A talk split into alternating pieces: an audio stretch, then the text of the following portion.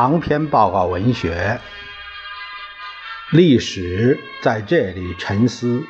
胜利的鲜花献给您，作者刘萍萍、刘媛媛、刘婷婷，由事了播讲。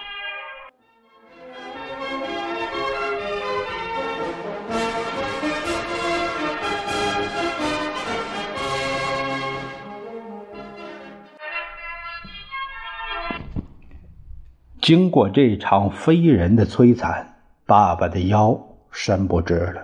打伤的右腿一瘸一拐地拖着，只能双手扶着走廊的窗台，一步一步蹭着移动。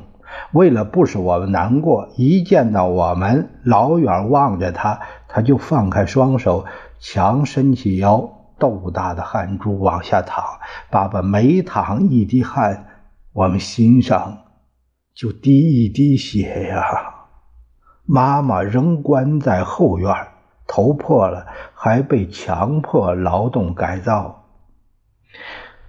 一位站岗的哨兵看到妈妈背一大筐砖很吃力，就大声斥责说：“你不会少背几块？”语气很凶狠，包含着极大的同情。就因为这一句话，哨兵立刻被调走，复员回乡了。尽管看到妈妈、爸爸惨遭折磨，心如刀绞，我们还是要站在走廊上，隔窗远望着，能看见爸爸妈妈，毕竟是心灵上的一种慰藉呀。可是万恶的林彪、江青一伙连这点也不容许，他们竟采取了更恶毒、凶狠的手段。一九六七年九月十三日上午十点，突然通知我们立刻收拾行李，回各自学校接受审查批判。我们邀请能在假日回家，回答说不行。你们给刘少奇、王光美通过风报过信儿，必须好好检查罪行。我们要求最后看一眼爸爸妈妈，也被无理拒绝。怎么办？我们就暗中商量，无论如何也要拖到中午吃饭的时候，这样就能再见到爸爸一面了。我们一会儿说要找衣服，一会儿说要找书，慢慢悠悠的来回磨蹭。尽管拖延时间，他们可能发觉了我们的用意，就把东西扔进卡车，硬是不准我们见最后一面。就这样。我们被赶出了中南海，赶出了我们的家。这里我们曾度过幸福的童年，这里也给我们留下了悲惨的记忆。我们并不留恋这里，我们只是不忍就这样撇下爸爸妈妈，不能哭，不能喊。我们默默的祝愿：保重啊，爸爸，保重啊。妈妈，我们走了，我们不得不离开你们。谁知这竟是我们和亲爱的爸爸的永别。瑟瑟秋风抽打着我们稚嫩的脸颊，滚滚车轮碾压着我们年轻的心。对于这一天，我们并不是毫无思想准备的。但没想到来的这么快。我们站在空荡荡的车斗里，看着三个小行李卷儿爸爸的嘱咐又在我们耳边响起：年轻人要勇敢地走自己的路。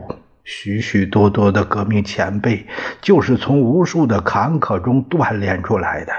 要记住，爸爸是人民的儿子。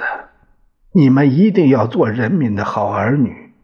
爸爸是个无产者，你们也一定要做个无产者。爸爸的叮咛一字一句地镌刻在我们的心头。我们铭记着爸爸的嘱咐，离开家，走到人民之中。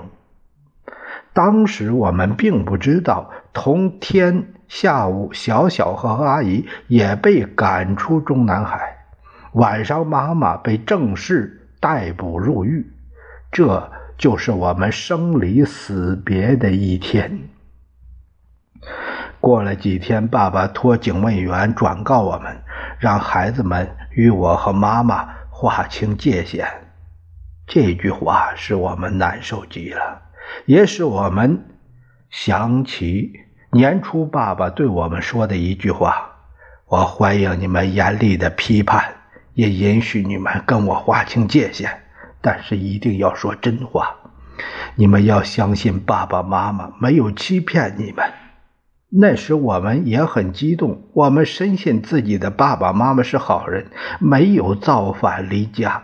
现在虽然被迫活活拆散，天各一方，但我们的心是紧紧相连在一起的。